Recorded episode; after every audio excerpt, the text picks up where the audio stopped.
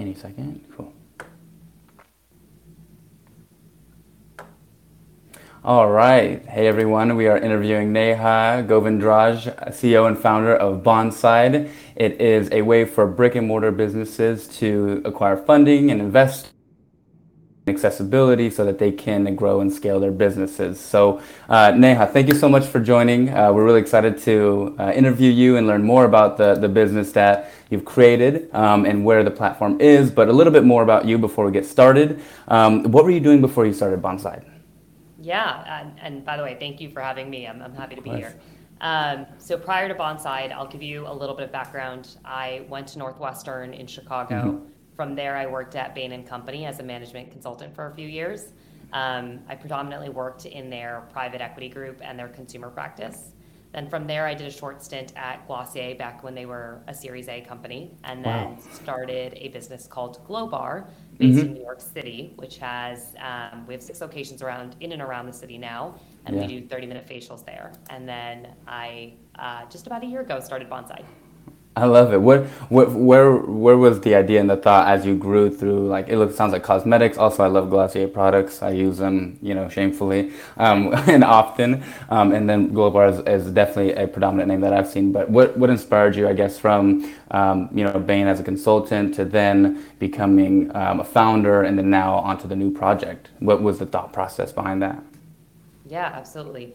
Um, I would say that I've always been a bit entrepreneurial by nature. Um, mm-hmm. I've always known that I wanted to be early stage and really be building things from the ground up. Um, my early years at Bain were really for me to sort of build that business toolkit to to enable yeah. myself to be able to then go in and build from the ground up. Um, the inspiration for Bonside, where that really came from, is I had a personal passion for for beauty and skincare, and that's what took me to Glossier and then Glowbar. Um, but as I was building Glowbar, my eyes really opened up to this entire world of real estate and finance. Mm-hmm. And in, when you're building a brick and mortar business, you know, the early years you're really focused on materializing your concept. So thinking yeah. about what's the operating model, the labor model, the price point, et cetera. Um, but once you get to a certain point, you've sort of built your playbook. And it's the reason why, you know, a franchise exists where once you've built a playbook, you're really focused on repeating that playbook. Yeah. And as a brick and mortar business, your focus actually really starts to shift to be purely real estate and finance of how do I multiply the number of doors that I have as effectively and efficiently as possible. And yeah. when I went to approach that problem, I recognized that there was a pretty big gap in the market in terms of who's actually servicing that need.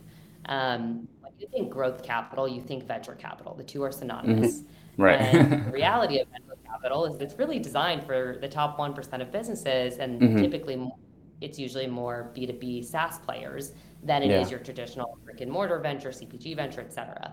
Mm-hmm. Um, it's not to say that the two are fully mutually exclusive, but there's uh, a much uh, weight towards the B2B SaaS players of the world when it comes to venture capital. Yeah. And so one of the things that I was surprised by was well, if I still want growth capital, but I'm not going to venture capital to obtain it, where am I actually going to get it? Right. And what I was met with was the SBA 7A loan, which is a very arduous process, um, and oftentimes can't unlock the level of growth capital that you need, mm-hmm. or merchant cash advance, which again wasn't exactly the type of capital that I was looking for.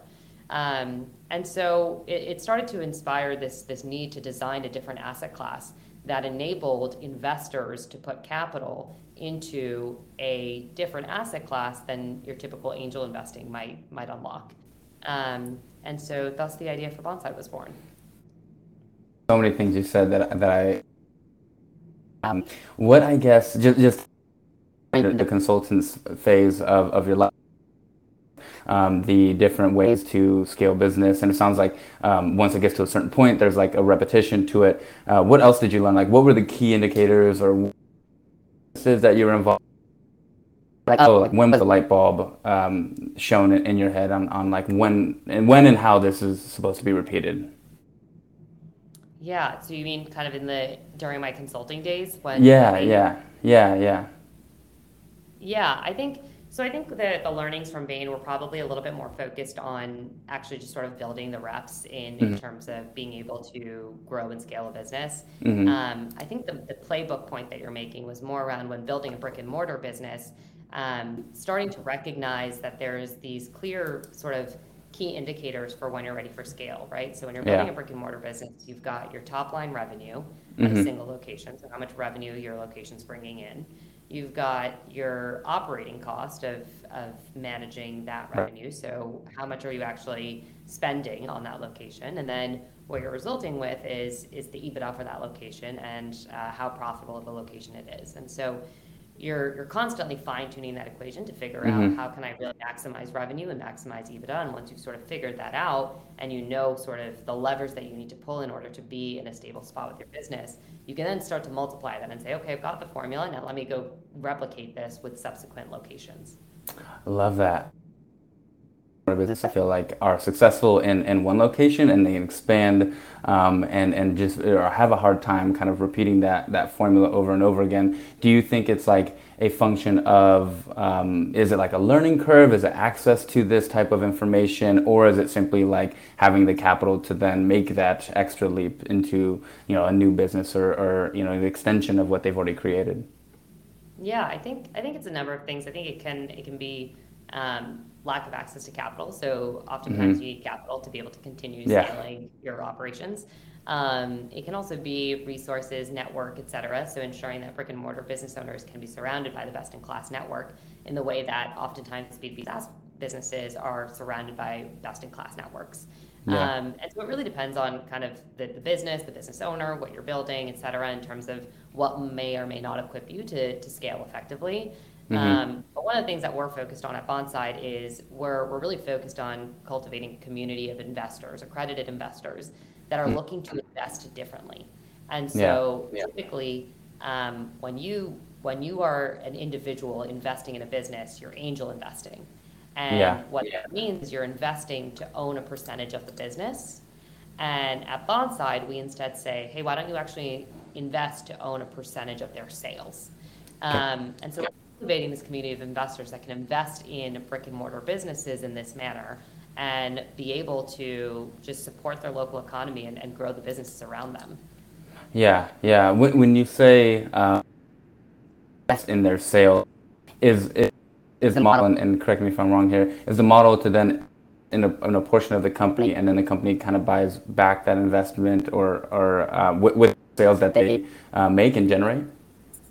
Yeah. So here's how I would explain it. Um, so if you're if you're a Bonside member uh, mm-hmm. and you're investing on our platform, when you make an account, um, you'll see different opportunities that you can buy into. And so let's say you see a cafe that has three locations, and you go to this cafe every day. Mm-hmm. Um, what you now have the option to do with Bonside is you can the cafe might be raising you know 200,000, 300,000. Members will have right. access to buy into that and say, okay, I'm going to put in 50,000. If they put in 50,000, they have the opportunity to earn back, call it $75,000 on that $50,000 investment. Um, and when it starts is actually the next month. So I log in, I put $50,000 into a business, and then mm-hmm. starting mm-hmm. next month, I might own a percentage of that business's revenues. And so every month it's a variable amount what I'm getting, but it's a fixed percentage of that business's sales and I'm going to keep collecting that monthly payout up until I've hit my $75,000 return. Um, typically, most of our deals are, are generating their return within a three to five year period, but the yeah. faster their revenues grow, the faster you hit that 75K. And that's really wow. where the upside lies. So it's a very different profile than angel investing, right? Where you put that $50,000 in and it's probably in a hold period for 10 years and you're not really certain if you're actually ever going to see it again. Yeah, it's it's awesome that it accrues and generates kind of over time, and um, just like what kind of traction are now are you now seeing? Do you have a lot of members now part of the Bonside network as investors and as businesses? Yeah, so we are right now operating on a members only platform just as we start to scale up our own operations. So mm-hmm. we recently closed our first deal um, that was a medical spa with nine locations and we had a wow. bunch of investors Congrats. into that. And they're and they're now um, collecting, you know, monthly passive income, which is incredible. and we are actually announcing our next deal to all of our members tomorrow.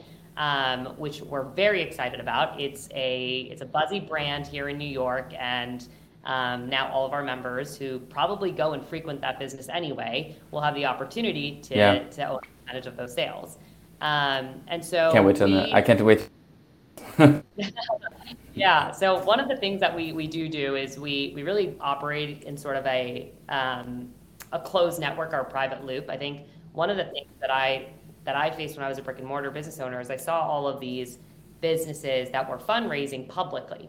Mm-hmm. Um, mm-hmm. And it's funny because if you think about the typical venture process, most of the times businesses aren't announcing to the world that they are fundraising for venture yeah. dollars.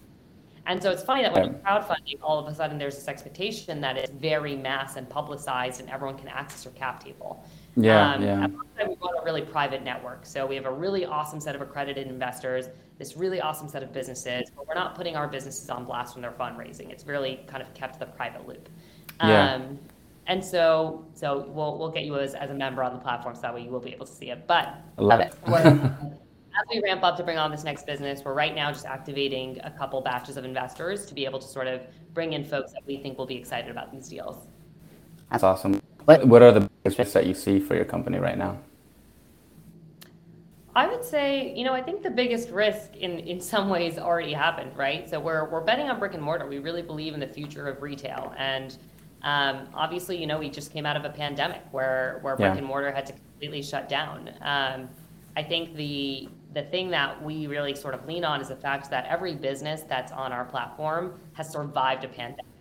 And so they have survived wow. the biggest risk that is possible to the future of our business. And so, um, you know, in some ways it's a risk, but in other ways we sort of look at that as a sign of resilience. And so, mm-hmm. um, yeah, we're, we're really bullish on the future of retail. I, love it. And I guess in long-term vision, what, what do you see Bonside, I guess, as a company and also the long-term effects of Bonside? Yeah. So um, I think I think long-term vision and the long-term effects is really twofold. I think First, um, we really envision a future where we can really play as the financial operating system for brick mm-hmm. and mortar businesses and really sort of solve for a gap in, in how they operate today. Um, when you're operating a brick and mortar business, your first hire isn't a CFO. There's so right. much that you have to get done operationally that it actually yeah. takes time before you can get to a state where you can actually afford to bring on a CFO and it actually is the right financial and economic decision for you to make. Mm-hmm. Um, however, that doesn't mean that you should have a blind eye to it beforehand. And that's where we can really sort of create our our space in the market and say, hey, we're, we're there for you, and and we can yeah. not only be your lending provider, but we can actually help you think about how to effectively scale. Um, on the investor side, I think. Look, one of the, the awesome things about what we're doing is we're bringing a new asset class and we're normalizing it in a way that no one really has before. And, yeah. and we really believe in the power of community and what can happen when you organically get investors excited about backing really incredible, stable businesses. Mm-hmm. And and I love to think about a future where we're all walking around and you know we're getting our morning coffee, we're getting our afternoon yeah. lunch, we're getting our drinks, and where every time we're walking into that business, we're saying, hey, I actually I, I'm a part of this business's story. I actually yeah. help them finance, and I actually am seeing that revenue on a monthly basis, and so I'm interacting and transacting on a daily basis. The incentives yeah. of like putting one foot in front of another are so aligned. It's a, it's a beautiful future to think to think that investing in community can really sort of come together in that way.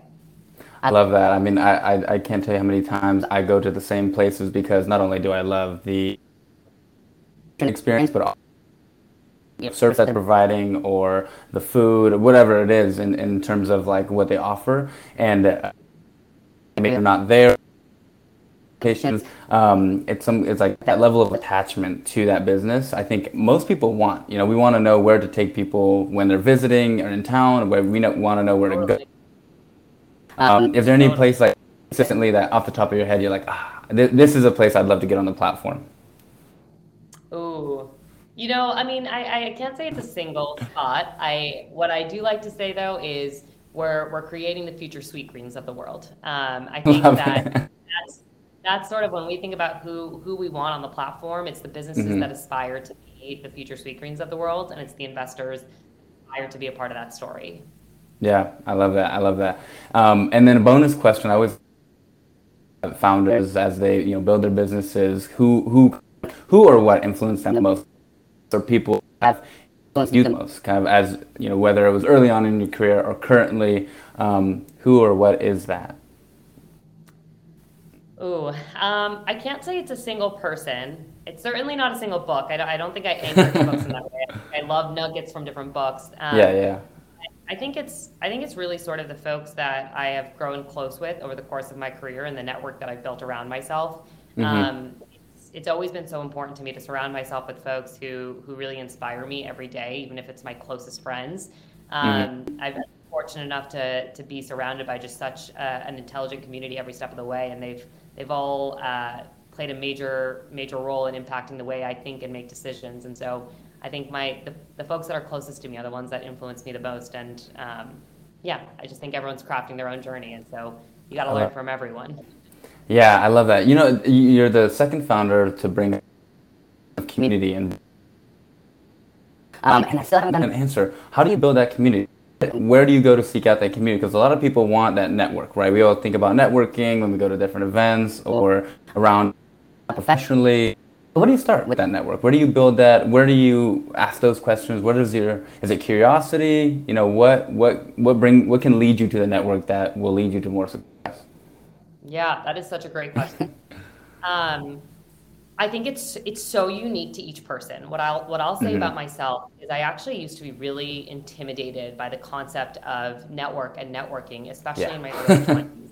yeah. I think the thought of, you know, going to a crowded room where I don't know anyone or needing to raise my hand in a Q&A or things like that, um, they, they just didn't resonate with me. It wasn't it wasn't my style. I didn't feel like I could build a meaningful relationship that way. Um, I was I was more focused on the insecurities around it rather than the, yeah. the, network aspect, right? And so um, ultimately, what I found that worked for me, and I and I kind of reflect back over, you know, how has my network grown in the way that it has, it's it's been a matter of just taking every call and being so deeply present in every conversation you have. The conversation, mm-hmm. even if you only have three calls on your calendar, show up like 200% for those calls, and those calls will unlock another three calls each.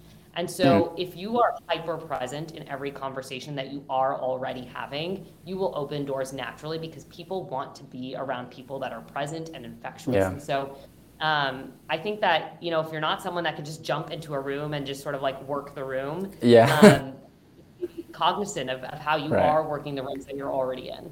Yeah, yeah, I love that. I love that. And last final thing, where can we find you? Where can we support Bonside? How and maybe as an investor, as an investor, what can to support Bonside?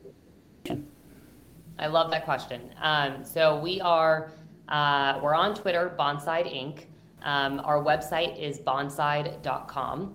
Um, there is a join our beta button where you can sign up to get approved as an accredited investor. We are checking that list, list weekly. Um, you just drop your first name, last name, a LinkedIn profile, and then we, we're constantly scanning that list and, and onboarding folks to our platform.